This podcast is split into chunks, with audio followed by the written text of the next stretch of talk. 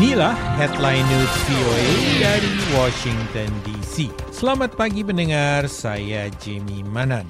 Para dokter Jerman yang merawat pemimpin oposisi Rusia Alexei Navalny yang diduga keracunan mengatakan pembangkang itu masih dalam koma tetapi kondisinya stabil dan gejalanya berkurang.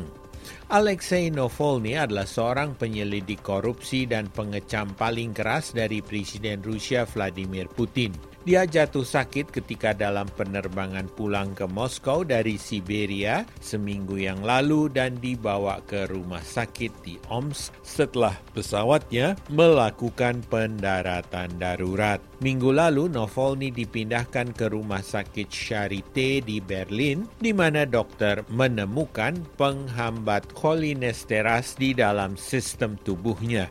Pihak rumah sakit Jumat mengatakan ada penyembuhan dari gejala-gejalanya. Jerman minta agar Rusia menyelidiki kasus ini. Reuters melaporkan Komite Luar Negeri DPR AS mengumumkan rencana sidang tuduhan penghinaan oleh Menlu Mike Pompeo pada Jumat. Mereka mengacu pada penolakannya untuk patuh pada Sapina yang menuntut penyerahan catatan tentang penggunaan sumber daya Deplu. Mereka menyebutnya sebagai penyalahgunaan politik yang transparan.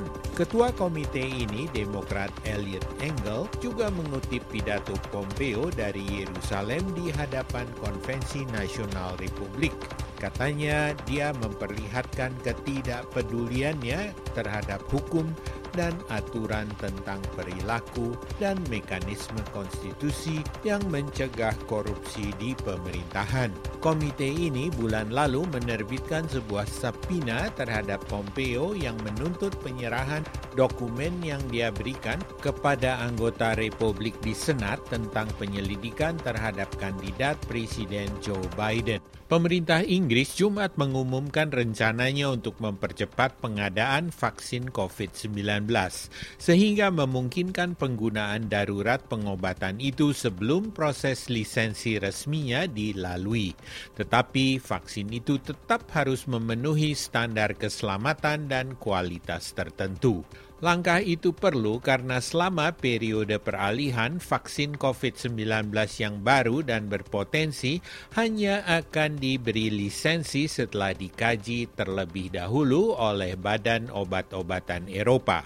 Sebuah proses yang bisa berlangsung selama berbulan-bulan.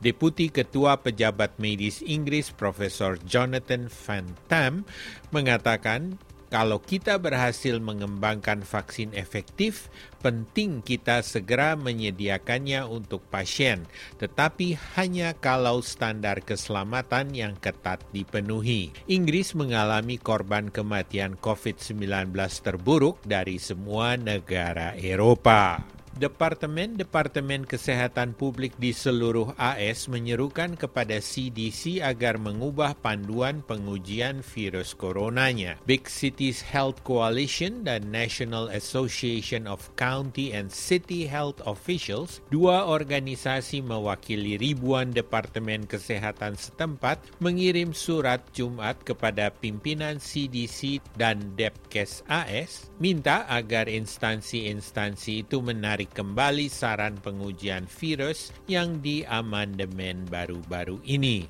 Dalam suratnya, kelompok itu mengatakan keputusan CDC baru-baru ini menyebabkan jatuhnya korban dan data CDC sendiri menunjukkan sebanyak 40% kasus COVID-19 disebabkan oleh penularan asimptomatik. Aktivis hak-hak sipil pendeta Al Sharpton mengatakan kepada ribuan orang Jumat yang berkumpul di Washington, AS perlu menyelenggarakan sebuah dialog baru tentang rasisme yang sistemik yang masih terus menghantui Amerika. Sebuah protes berlangsung di Washington menuntut pengakhiran kebrutalan polisi dan reformasi keadilan kejahatan di AS. Unjuk rasa ini bersamaan dengan peringatan ke-57 dari March on Washington yang dipimpin oleh pendeta Martin Luther King dan pidato bersejarahnya I Have a Dream. Sekian Headline News VOA.